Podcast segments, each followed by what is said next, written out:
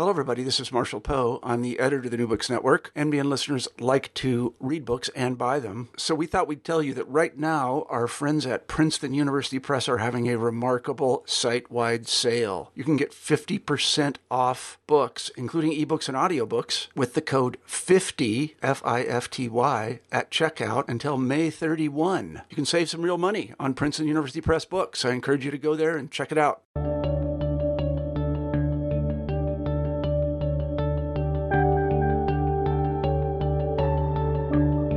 Greetings and welcome back to New Books in History. As you know,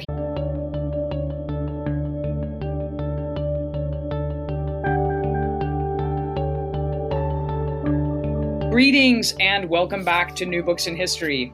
As you know, here at New Books in History, it's our job to scour the globe in search of new history books and interview their authors. And today I have the pleasure of speaking with Professor Alice Weinreb, who teaches history at Loyola University Chicago.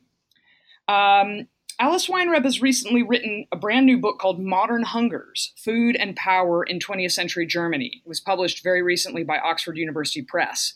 As you know, I mean, I suppose anyone who's kind of generally aware of things has noticed that food is a hot topic these days, not just among the folks posting pictures of their dinner on Instagram, but among scholars in many fields who study its production, distribution, consumption, and connections to geopolitics.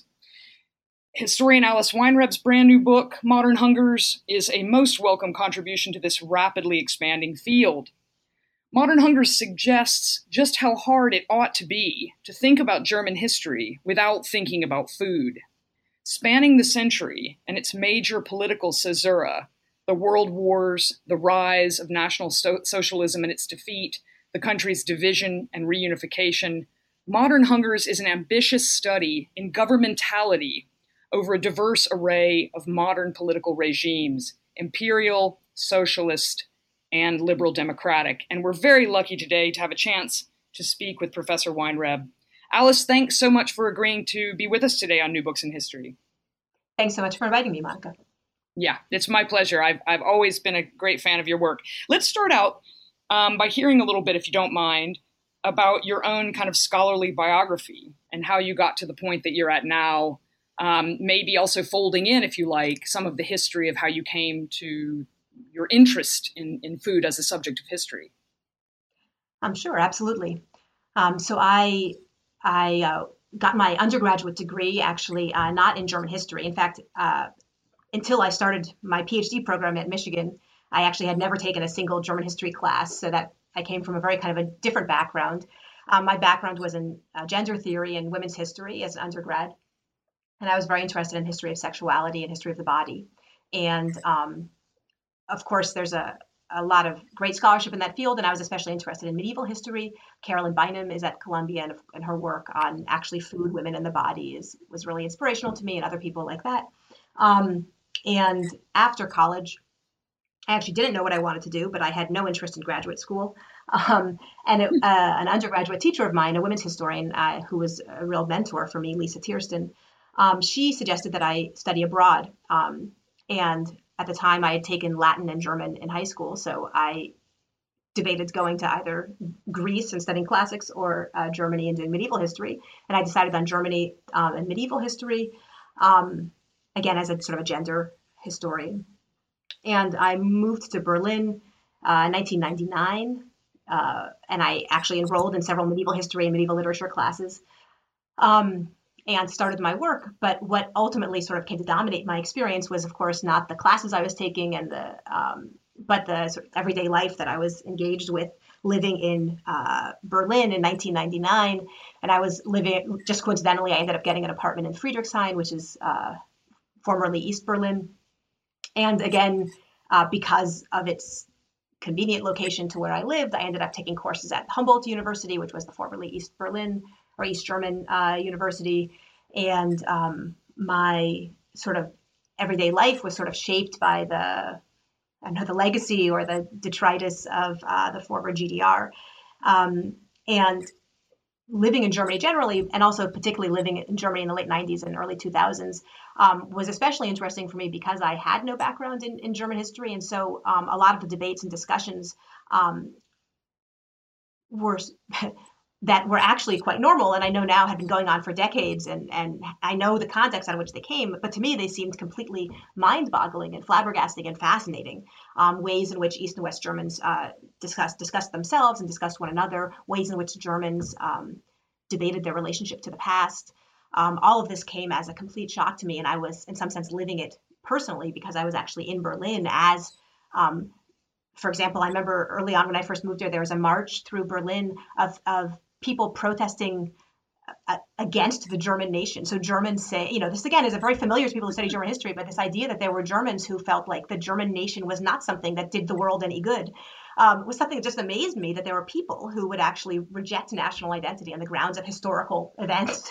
Those yeah. kind of things really did fascinate me and and and um, really kind of move me in, in relationship to Germany as a country that I'd never really thought that much about before. And then specifically, I think because I was living as I because as I said, I was living in the former GDR. My friends were almost exclusively uh, East Germans or had been, you know, raised in the GDR, had been children in the GDR.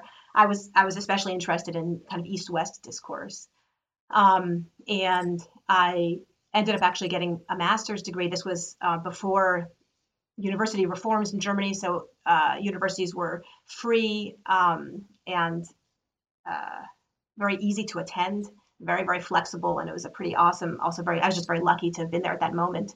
I moved there before the euro you know things were different back then. And it really was incredible. I had an apartment i had an apartment with coal heating so i had to heat my water with coal as well as the actual apartment itself. But the apartment was 240 deutschmark which is about 120 dollars a month. I mean it's just remarkable to, to think about that. It is. It is. economic moment. Um, and and i uh, yeah, and I ended up because I was living in Friedrichshain, and I ended up sort of furnishing my apartment and and and living my life uh, shaped by the the remnants of the GDR. So all the objects that I own, and the furniture and everything that, as well as the cookbooks and cooking utensils that I bought, were all East German. Um, and uh, so I consumed them. You know, I purchased them or even found them sometimes in the street. Um, and I thought about them a lot, and I was very interested in them. And I was, it was also interesting to me how people who visited my apartment, so West Germans as well as East Germans, would engage with uh, these objects that, for me, of course, had no history. They were just kind of attractive objects that I found, but to people visiting and seeing them, they had a lot of history, be it both positive and negative. And, and so that just got me very interested in East and West German history. And, and I ended up writing my, well, really in East Germany, I ended up writing my um, my master's thesis on the GDR, a country I had really, I think, barely heard of uh, before I went to Berlin. Um, My my one like Cold War mem- mem- Cold War memory of the GDR from growing up in the 80s in the U.S. is is this idea of uh, this kind of gendered idea of these incredibly massive East German women, and, you know, these shoulders, the swimmers, and this kind of drug drug this kind of gendered image of the perverse communist body from like the Olympics. And that's like the only memory I have of the GDR, you know. And so it was really different to go there and talk to women growing up there and people growing up there.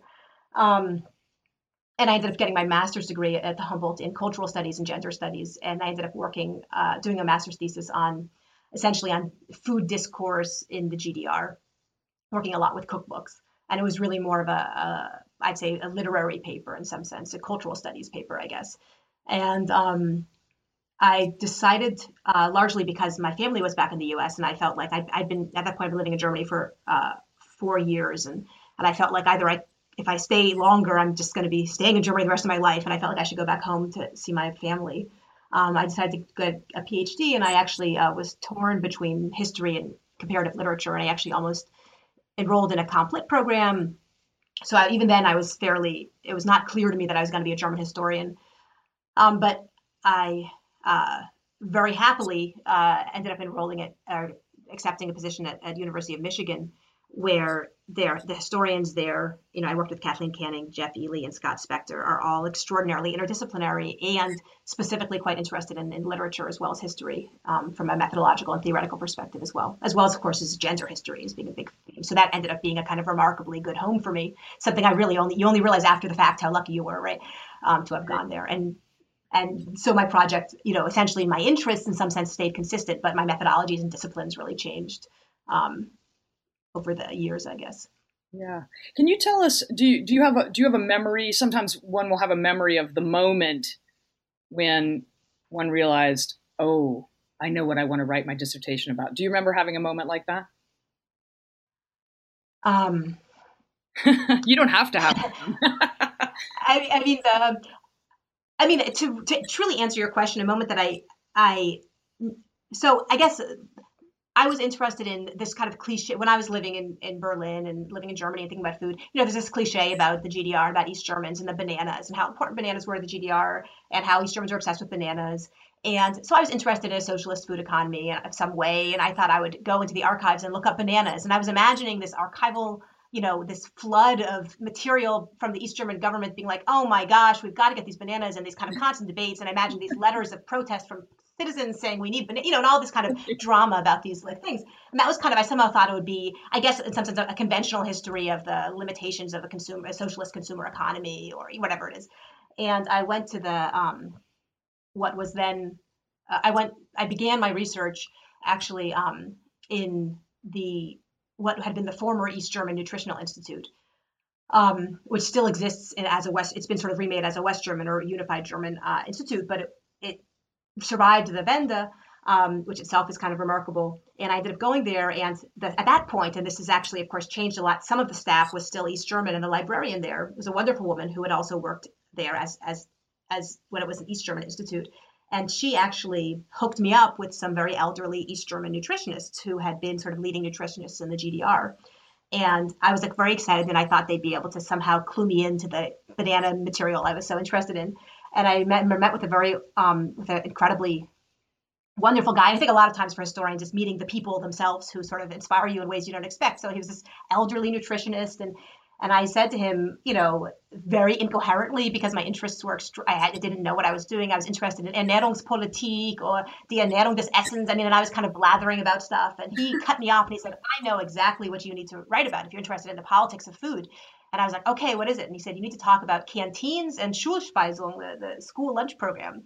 And those were two things that I had literally never thought about when thinking about food and bodies, and even in all my background in gender history and history of the body and food theory and all this stuff. I had never thought, thought about school lunches or canteens, and they seemed singularly boring topics to me and very institutional, you know, and not the kind of thing I wanted. Like it wasn't like the stuff of bananas and chocolate or whatever. That's you know the passions of the gustatory passions of our lives. And right. I remember he gave me he actually wrote in like very careful longhand citations for maybe 20 or 30 key um, articles and source bases on East German canteens and school lunches. And I remember he handed me this folder, painstakingly assembled folder, and I literally were putting away and being like, "Well, that's really that was a real bust." And I remember spending like a couple months and looking for the stuff I wanted. And I remember then coming across them and, and saying, "Well, I better look them up since he made all the effort to give me these citations." And I and I looked them up, and and they were of course incredibly interesting. And and then I think to kind of solidify what you know, I started to think about canteens and school lunches in interesting ways. What then really, I think, triggered the, the project. So I was still kind of interested in the socialist economy, food economy in some way. I then decided to do brief comparative work. I thought I'd go to the West German and sort of uh, archives and find sort of equivalent sources just to kind of see what was particularly uniquely East German. Um, and I went to some West German archives and I asked the archivist for material on West German canteens and school lunches, and the archivist said, "Oh, we don't have that. That's not something we keep in the archives. That's not really that important. But if you're interested in Ernährungspolitik, what you have to understand is the Hungerjahre." And so this archivist set me up with this folder called Hunger Tod, which was about you know hunger deaths.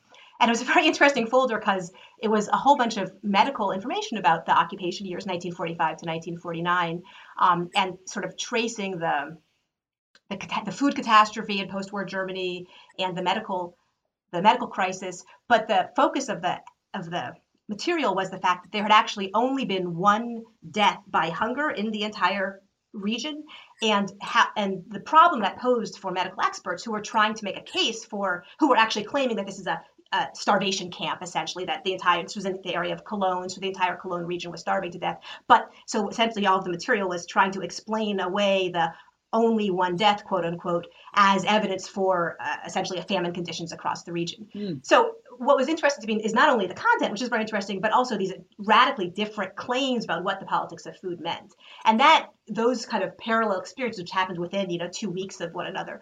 Uh, got me increasingly interested in in understanding, I guess, uh, East Germany as um, not as an isolated nation state, but as in this context, sort of an entangled history with the with West Germany, or as these nations, how two nations can remember their past and even identify themselves vis-a-vis the same topic in such different ways. And um, so that really became my dissertation, which was in some sense a comparative analysis of East and West German food discourse and food policy. Um, and that then ultimately, as is often the case with history, um, the archives and my sources kept pushing me back backwards in time and i just couldn't i felt like i couldn't do it in the dis you know? And then finally when you get to write your book you're like i'm going to do what the sources have been telling me to do you know for a long long time which is really try to conceptualize a meaningful time frame. I came to feel like the cold war was not the key time frame i needed um, but it was in this context uh, the 20th century and so that's how my book came out of that dissertation. It's fascinating too. I was just i just want to pick up on something that you said a moment ago. I, I think it's fascinating the way that you met met two different two different Germans who had grown up under very different um, political systems and how different their particular memories of what matters about food in West German history, um, you know, what that question means, uh, uh um, what matters in West German history versus what matters in East German history vis-a-vis food. That's fascinating. Um, I wonder if we can just kind of draw back a little bit and, and get a sense now, or give give the listeners a sense of the big picture we're talking about some fascinating details about how you came to the project and the sort of uh, some of the early archival findings and how that sort of moved you in various directions. But let's come let's let's let's come back to sort of the beginning, in a sense, of the book, and maybe you could explain uh, for listeners how food came to loom so large, not only in the indiv- in, in, the individual lives of, of human beings who are, uh, you know, sort of populating your book, but in the imagination of various German states. So the state has a very important role to play in this book, uh, or various German states have, have important roles to play in this book. So can you talk about that a little bit and sort of explain to everyone what the, the main framing device, I guess I would say, of the book is? Absolutely. So um, in some sense, the from my mind as the author, the subject of my book is is is in some ways not just Germany, but the what I call the industrial food system. Mm-hmm. Um, and you know, and, and that's uh, I have a fairly basic definition of this. It's not like I'm a, I'm not a, a scholar uh, in some sense of, of the theory of, of, food systems, but really uh, uh, what I identify that as is essentially, um, you know, the 19th, the starting in the 19th century, started in the Industrial Revolution, the kind of continued industrialization of food, food production and food consumption, and then ultimately, um, and so you have this process by which, again, everybody, other people have told the story in great detail, um, mechanization, uh, uh, changes in transportation, changes in agriculture. Um, that ultimately uh, the shift to a cash economy, all of which ultimately um, uh, culminate in what you call a global food system. Um, and so this happens gradually over you know, several centuries. But um, I argue, and my book uh, sort of tries to show that World War One was the kind of decisive moment when the reality of a global food system uh, became on the radar, so to speak, for the world and for nation states as well as for people on the ground. And I would say that in some sense, um, the there have been various imperial famines in the 19th century that had already suggested um, that in some parts of the world, the global food system was actually leading to dearth and mass death rather than prosperity and increased food consumption.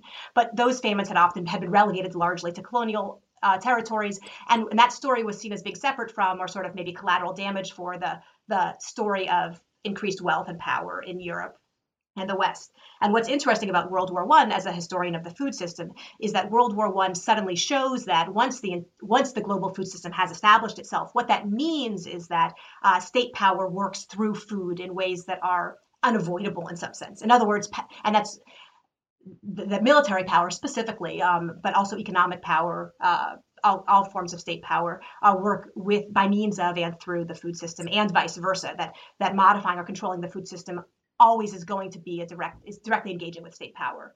Um, and World War One is the first war, uh, the first global war, let's say, that is fought by means of the food system. Um, I would say, and I mean, what does that mean? I mean, there's some. It's not so complicated. Um, it means that, for example, uh, all sides were pretty much claiming that food will win the war. What did that mean? That meant that hunger was an official weapon of war. Um, on both sides, so that Britain imposed the, hunger blockade against Germany. Uh, the hunger blockade was a, a, blockade of all ships bringing foodstuff to Germany. Um, the goal was not to starve Germans to death, literally, but to uh, destabilize the home front so extremely uh, by means of food restrictions that the government would sort of be forced to end the war effort. Germany was doing the same thing to Great Britain. Um, the U boat campaign was a food was a food blockade, a hunger blockade as well, although much less successful. And then, of course, the, across the world, that is to say, in the Middle East, um, in parts of Asia, uh, this hunger as a weapon uh, strategy was being used uh, during this war. At the same time, hunger is being used, uh, food is being used as a weapon in various ways, and I, I try to unpack that in my chapter um, at, at, different levels. So. Um, the most, I think, single most significant, and from a practical level, linkage between food production and weaponry is the is nitrogen fixing, which happens in the in relationship to World War One, right immediately at the beginning of at the onset of World War One, um, which is actually uh, which is the moment when um, essentially countries have a limitless access to nitrogen. You can sort of produce uh, near unlimited amounts of nitrogen, which um, a German a German Jewish scientist Fritz Haber invented, essentially discovered, and he received the Nobel Peace Prize for this um, invention right after the war, which was very controversial um, because nitrogen, of course, is used in agriculture to increase crop production, but it's also used as an explosive, as a key component of explosives. Mm-hmm. Um, so there are these very kind of in some sense graphic and deeply disturbing ways in which the industrial food system and the industrial military system overlap and that again that had been going on uh, for quite a while but world war one is the kind of most is the most dramatic is the sort of revealing of this power and this and this um, the sort of high costs but also the high gains from a state perspective of um, linking food and war in very in very explicit ways Yes. And so wh- why don't you just continue? I mean, I think this is really fascinating. Why don't you just continue sort of walking through the book a little bit further um, you've begun sort of, you know, at the beginning uh, with the First World War, and then what? What are what are some of the next? What are some of the next moves that the book makes, or what? What are some of the next steps? I mean, they in some ways the book follows um, a political trajectory through the various regimes yeah, in 20th century German history, which you know, in those of us who like yourself the, and, and and me too. I mean, those of us who who like to um, write books in German history that circumvent that periodization, um, still find in many ways that the periodization um, is is in some ways almost intractable. You, one can write over, you know, one can write over the caesura of German history. You can write over 1918. You can write over 1933, 1945. But the caesura are crucial. Um, and and they're, and they're very important to the story. So I wonder if you could sort of take the next step for us and let us know, you know, where does the story continue from there after 1918? Absolutely, and I mean, you you actually address one of the key sort of intellectual struggles that I had, which is in some sense I'm I I feel much less invested in chronology than I do in thematics, let's say. And I had even debated writing a thematic rather than a chronological book.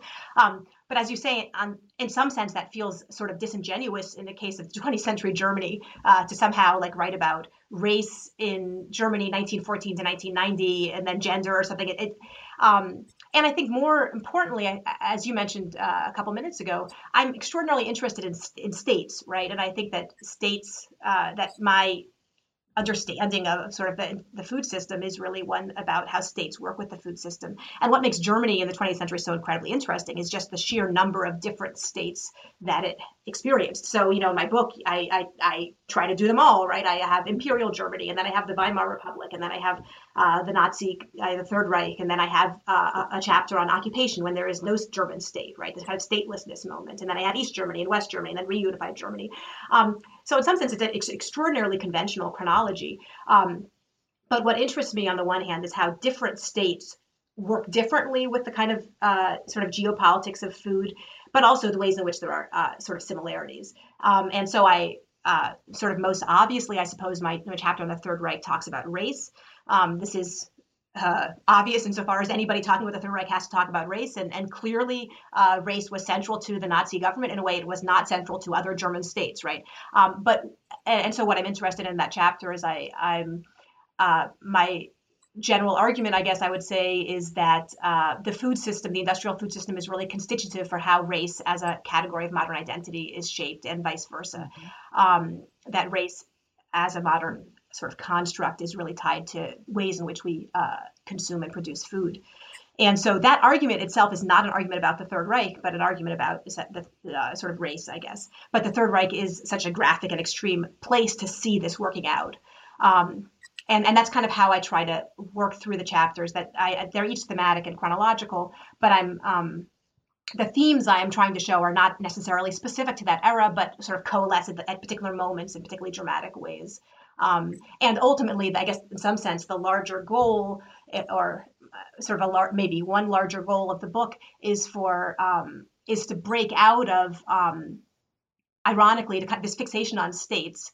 Um, so you'll see this so that we'll talk about race in the Third Reich, and if it's not the Third Reich, then race is not so important. Or we'll talk about canteens in East Germany, and if it's not socialism and like a super extreme scarcity society, then canteens aren't so important, you know, or whatever it is, or talk. About and so that these kind of assumptions about how states work and assumptions that certain states have certain food issues, but other states do not. Some states are hungry states, and some states are well-fed states by definition. Um, those kind of assumptions are what my book is trying to work against. And and and Germany is just such a remarkable place to do that kind of work because you just, like I said, and who else has that many states in 75 years? It's just amazing, right? So you can really work through them one by one in a way that's exciting to a historian. No, that's exactly right. And that's one of the things that I think is so interesting about your book is that you say, you know, early on in the book, you say that um, all states, all modern states, grapple in one way or another with with food and its and its its production, its distribution, uh, and it and food intersects in all modern states with questions of of race, for example, or of gender. But Germany gives you that's one of the things that makes studying German history very fascinating to those people who do it. I think is that it, Germany gives you it condenses all of the modern state forms in one, in one nation um, uh, in a in a pretty compact period of time, um, which is you know extraordinary. Um, so maybe maybe I guess maybe the next thing would be to ask you about uh, the sort of east and west. You you you have a new way in some ways, you present a new Cold War history in this book. And you say, you, you know, that you're trying to write a history of East and West Germany, of divided Germany, um, as an entangled history. Why don't you talk about that a little bit? Mm-hmm. Um, yeah, well, I'm certainly not the first person to to say that, or even to uh, you know sure. use that phrase at all. Um, and that's I think that's it's been a trend that's really been on the sort of growing in the past ten years, I guess. Um, and actually, a lot of people from Michigan have been part of that move. Um, and it's partially methodological. So there's been a move away from, I guess, what we call top down history or political history or um, uh, sort of geopolitical history towards often a move towards everyday life, um, exploring cultural history, women's history. Um, so there's been this shift. There's been that general shift, I'd say, in exploring uh, the Eastern Bloc or the former Eastern Bloc generally, and then also, especially, of course, in the case of the GDR. Um, so I'm certainly very influenced by that work. Um, but sort of separately, although related to that, has been also uh, a lot of historians asking what is the relevance of the GDR for the 20th century um, or for the history of Germany. Um, another like little anecdote I remember. Um, so I lived in, in East Berlin for a year, and I moved there in 1999. So I guess in, in or yeah, so in 2000, the summer of 2000, I was I spent my first. I went to Kassel, which is a small West German city. It was my first time actually in West Germany, and I was doing a summer program, actually the International Women's University, which was funded by the West German or the German government, kind of a remarkable gender studies program. And I um, had my first sort of extended contact with West German society. And I remember asking my roommate, who was a, a very nice uh, West German woman, um, it was something. It was like the day of national unity, or the day of reunification, or the day of you know the, the day celebrating the Wende or whatever. Never asking her. Like in Berlin, these events were like really a big deal, but in Kassel there was like absolutely nothing. You know, and I remember talking to her like asking some sort of stupid question like, "What did the Wende mean to you?" or "What do you think about the GDR?" And she was like, "It meant absolutely nothing. Like nothing changed in West Germany after reunification." And I remember I was so shocked, and it was like, so, again so interesting. I was like, "Really? But that can't be." and then I was thinking maybe nothing changed for her, you know. But it was just so like again so kind of remarkable. This um this idea that is actually very kind of normal and widespread amongst academics as well as amongst ordinary people that you know west east germany mattered a lot to east germans but mattered very little to west germans and west germany. Um, and that just seemed so implausible to me. Anybody who's interested in world war ii or the holocaust just seems implausible you know somehow it just seemed implausible. So i think my whole interest in the gdr generally has been uh, that sort of dual um, the, the relationship between the two. And again, living in, in Germany after reunification, it again seemed equal, eh, particularly implausible since West Germans were so invested in talking about East Germans a certain way. Clearly, it must have mattered, you know, before reunification. I mean, so right. um, that idea that that these were these I wouldn't say they're two stories of the. I mean, it's not so much that they're two sides of the same whole or something, but that um, if we're interested in Germany or interested in the legacy of World War II or interested in whatever, the history of industrial economy, whatever it is that we find interesting about German history in the 20th century, that must also be a story of the GDR as well as the FRG. I mean, after all, the centrality of communism to German history you know, Absolutely. it's it's central to German history up until 1945, and then all of a sudden in 1945 it just moves to the GDR. So if it was important before 1945, it must still be important, you know, even if it's in the GDR. You know what I mean? Like it's these kind of sort of logical issues that seemed uh, implausible to me. Um, so I think that's that's been something that generally really interests me about post-war German history. I mean, Germany is the only uh, Cold War divided country in Europe and one of only two in in the world, right? And um, so it's it is uh, kind of a remarkable case study. And and um, again, as I said, I think what makes my book uh, unusual, I mean, I know what makes it unusual is that I started my project, I began my research at, in East Germany. And the reason that's unusual is because my topic is really not a, it's not a clearly conceptual, I mean, it's not a, it's not a clearly bound topic, right? My topic really was food. So there's no, you know, it's everywhere and it's nowhere. There's no place to find food. So I kind of began with food and I went to the GDR and I asked the East German archivists and the East German experts to help me define food in a way that I could approach without thinking about it. It was just intuitive. That's what this place I started because I was living there. But then when I went to West Germany, I tried to find the equivalent sources and I said they either weren't there or they were in different places. And that was already that interesting to me. And I think that makes a different history um, because the places that I look if you look in different places, you get different stories, right? So looking at the history of school lunches, for example, um, is a totally different way of thinking about West Germany. Um, you know, and East, as well as East Germany. But because I started, you know, I wouldn't have even nobody working on West Germany would ever think to write about school lunches because there aren't any school lunches. So you would never think of you to write about them. But when you start in the GDR, where they had one of the world's largest and most successful school lunches, then you have a topic. And you go to West Germany, you're like, what happened to your school lunches? You know, and then you kind of come up with a really interesting story. So I think that um, that again, it was not deliberate; it was just coincidental, but it it also really shaped the project and my sense of, I guess, what you can call entangled or intertwined histories in, in really interesting ways. Yes, very. That's fascinating. You know, it, what you just said about school lunches reminded me of when I was I was when I was a senior in high school. I was uh, this was in 1985, 1986, and I was um, living in a very very small village in the far far north of, of what was then West Germany and very near the North Sea and very near the Danish border. I mean, really far north, and um, in what's called Nordfriesland. And I remember when I found when I learned that we would go home in the middle of the day and have lunch. I thought, really? How, well, what will happen then? And it was just the most amazing thing to me. And I thought I thought about my mother, who was a working woman and worked, you know, worked out, outside of the home. Um, and I thought, how would my mom do that? How would my mom yeah. come home and feed us? But so that no, these and the intersections, the many intersections in your book between, you know, state policy, ideology, gender history, the history of the body are really. I think that's those are all just. There's also a wonderful for me as a cultural historian. You're also a cultural historian.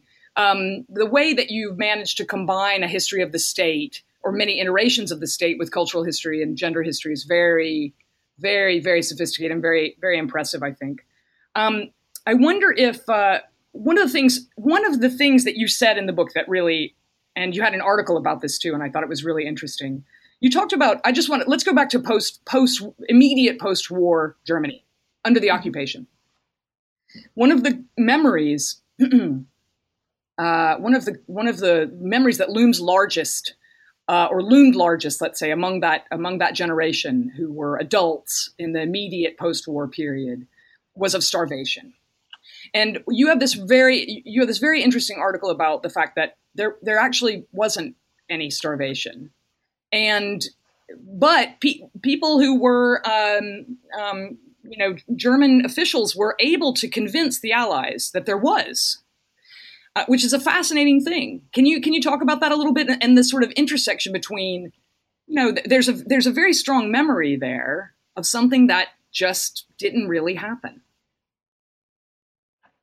Well, you're of course posing it in a very pointed way, and I think one of the one of the I think largest um, sort of projects in some sense of the book is to think about the category of hunger, um, which was something I was not originally interested in or had thought much about, but it became it's that category of hunger that ultimately shaped the project in the sense that you know sources kept saying no it's about hunger. It's about our hunger. And our hunger began here and no it began here and this is when it began. This is when i remember hunger and this is when the hunger ended but then it started again. And and um and that kind of um the power of that hunger discourse and hunger memory was was I kept being like, I can't believe there's more hunger. I kept finding yeah. more, you know, and, and it's, it really kind of leads you back historically. And that I found that fascinating. And of course, what's so interesting about hunger is that it, it is a real thing. So people die from it, right? But it really is, um, uh, it, it is a category that is not definable from a purely medical perspective. That is to say, there is no medical way to define starvation. So literally, some people can die on the same diet that other people can survive and even do okay on. Um, and there is, and this is a huge dilemma for uh, for famine relief, for example.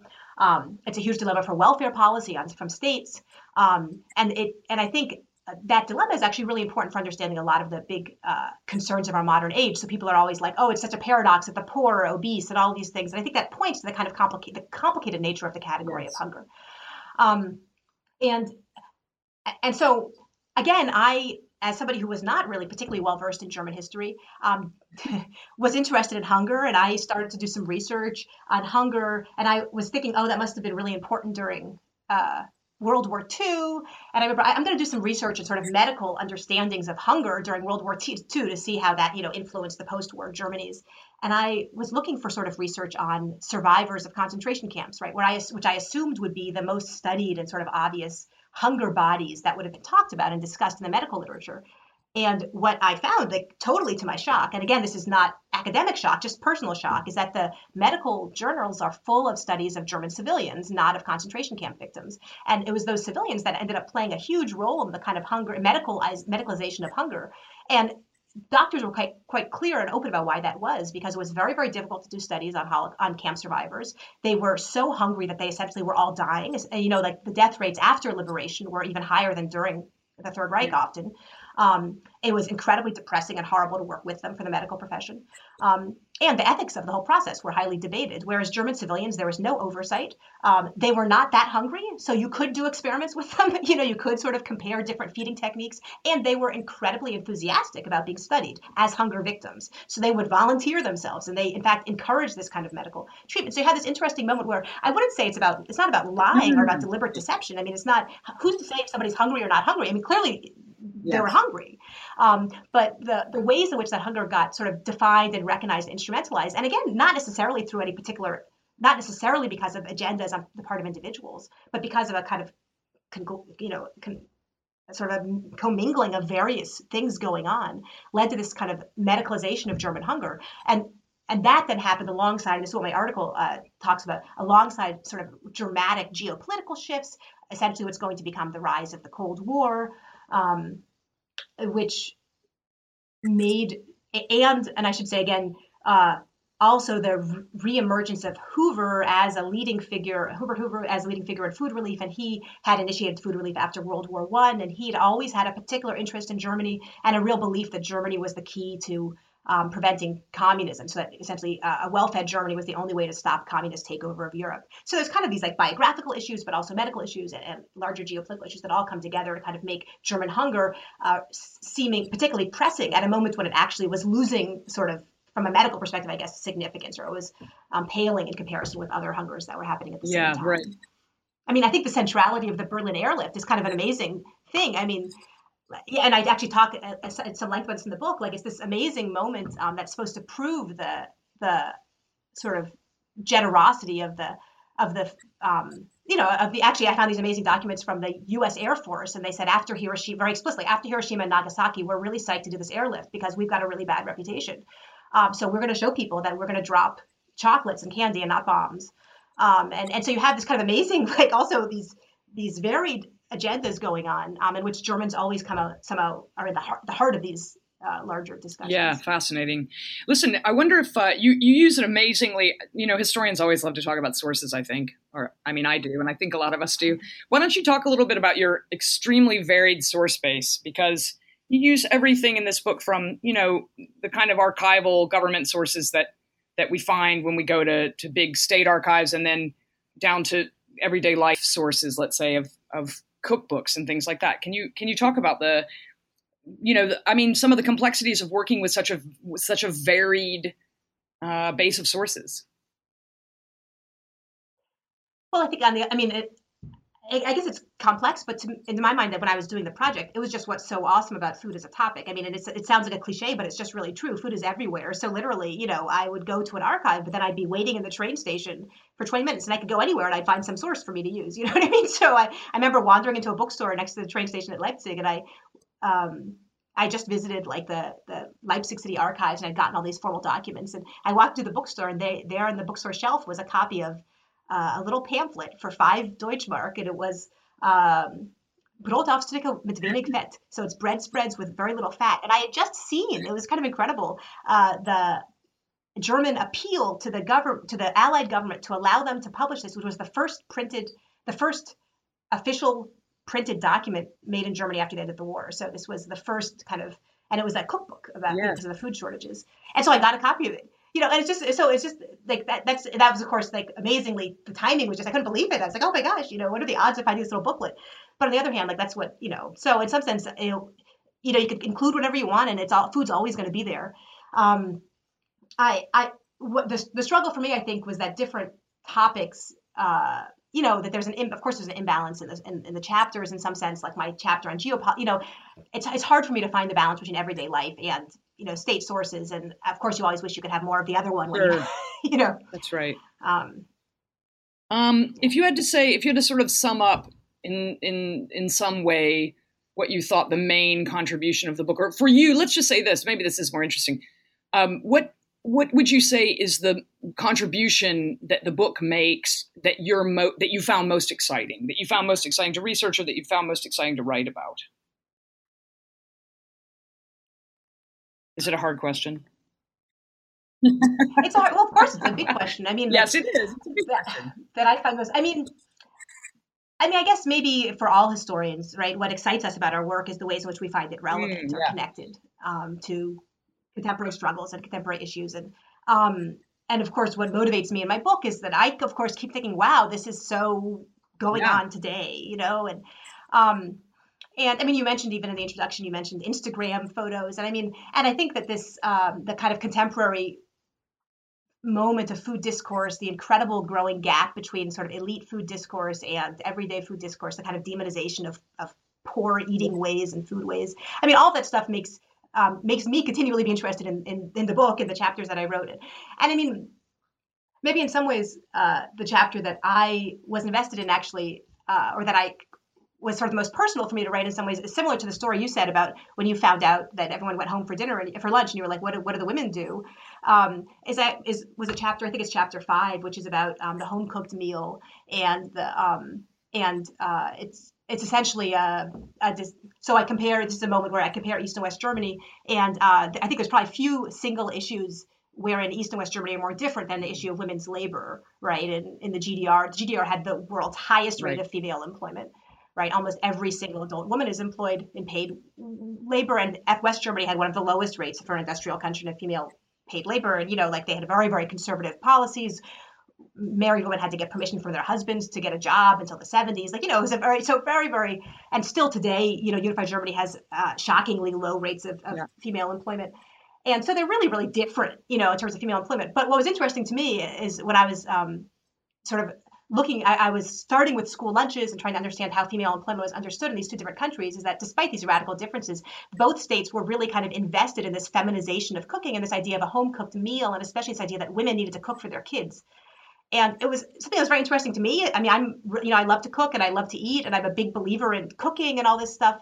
But I also have to say, wow, like it would have been crazy. I mean, like it's it's so ahistorical and illogical to somehow claim that a mother has to cook for her children for good health you know, there's no, um, and, and the fact that it was in East German socialism as well as in you know West German conservative Christian family discourse, I found really striking, and I and I think because you know, and I mean less so now, but a couple years ago that was actually in the media a lot in the U.S. and and I see this kind of discourse of of healthy kids and healthy moms and um and I see how it weighs on women and children and men, you know, and made me really think about sort of the gendering of the economy, uh, sort of in ways that I found. So I found that, and I think yeah, I found that sort of personally engaging. Yeah, I can imagine. I, you know, and it must be very gratifying too to be working on something that is obviously so much on the front burner and, in well, weirdly on the front burner and and not. I mean, you know, you and I were talking earlier about the ways that um, I'm thinking about your point a few moments ago about the difference between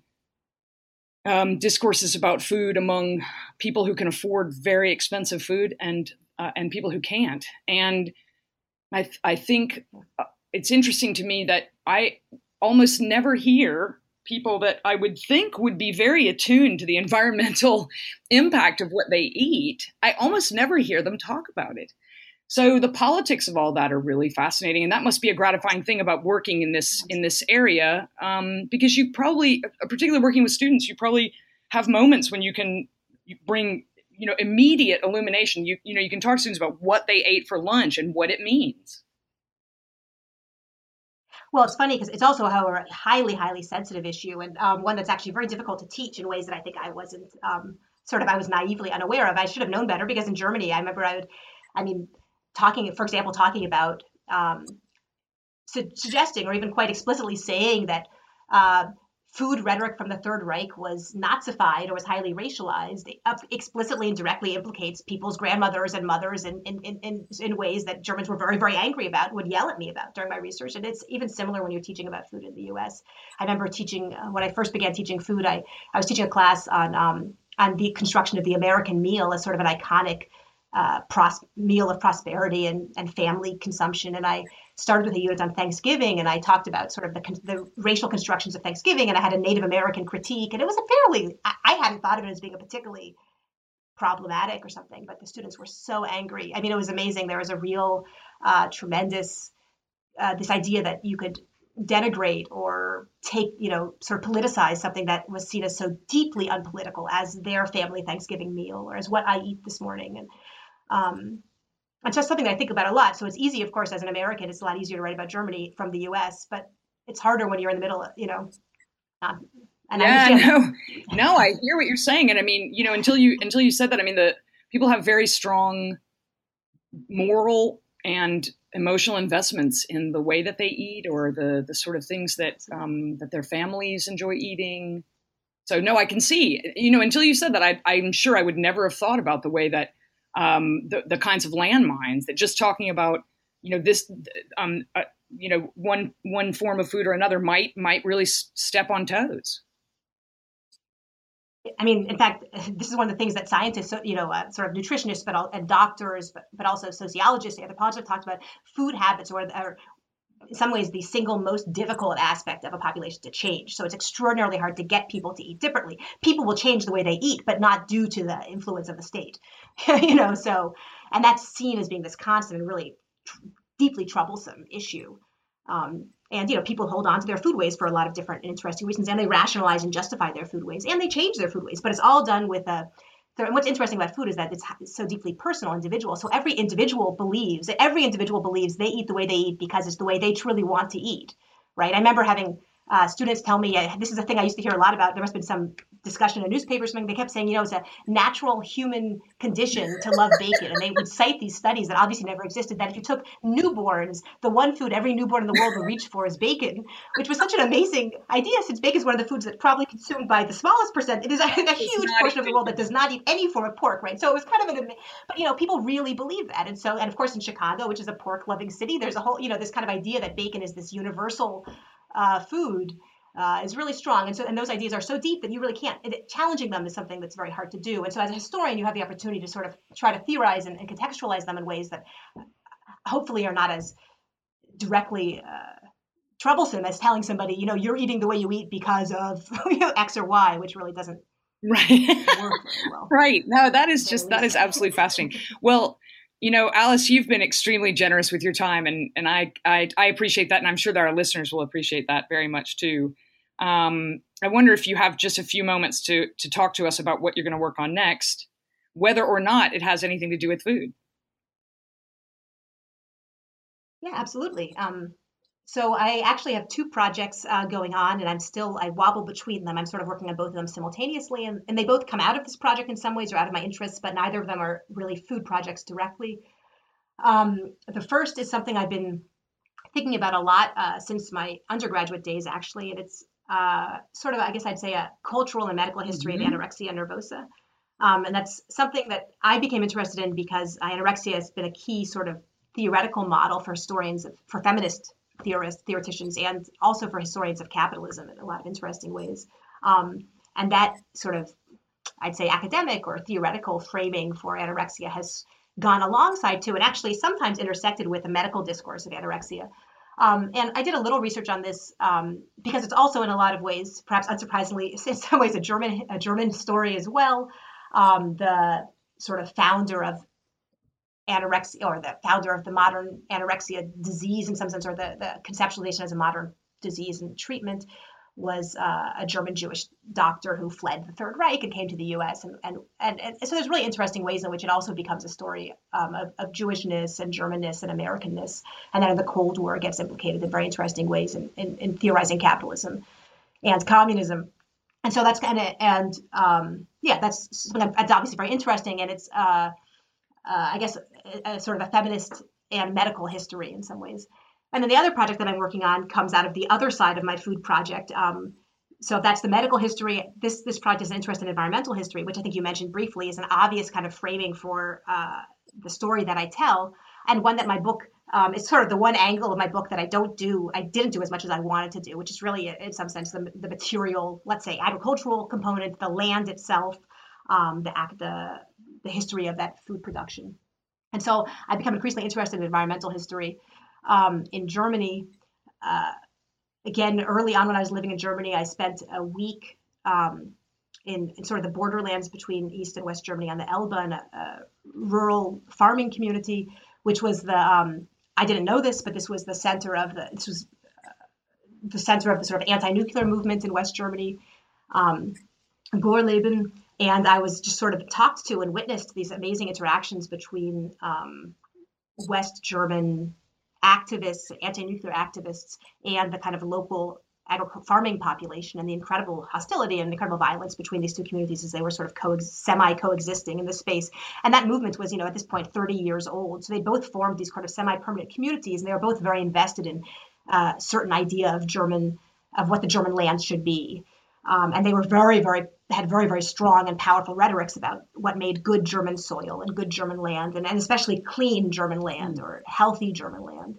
And so again, that was one of those like personal experiences that sort of has haunted me since then. It was just such an interesting experience. And so, and Germany, of course, has been, uh, I'd say, probably the leader in Europe in, in terms of environmental discourse, environmental policy. Um, and that's actually got a long and checkered past in Germany, um, although environmentalism everywhere has a, it's a complicated uh, theme. Um, and there have been a lot of people who've unpacked it in relationship to the Third Reich, for example. And there's an increasing amount of literature um, now on, on, on East and West Germany as well. And so I'm also kind of interested in, in looking at this idea of what makes clean, what makes a good environment or a healthy, a beautiful environment, a clean environment, and what's particularly German about that. Both sound really fascinating, I have to say, and and we'll and those of us who uh, who, who follow your work will be looking for them for sure. Um, we've just been talking with Alice Weinreb, professor of history at Loyola University Chicago, about her wonderful new book, and I, I, I powerfully encourage you listeners to to to go out and check it out. Find it at the library, get your copy. It's called Modern Hungers: Food and Power in 20th Century Germany. It was just published this year by Oxford University Press. I strongly recommend it. Alice, thanks so much for talking with me. I really enjoyed it. Okay, bye bye. Thank you so much, Monica, for having me.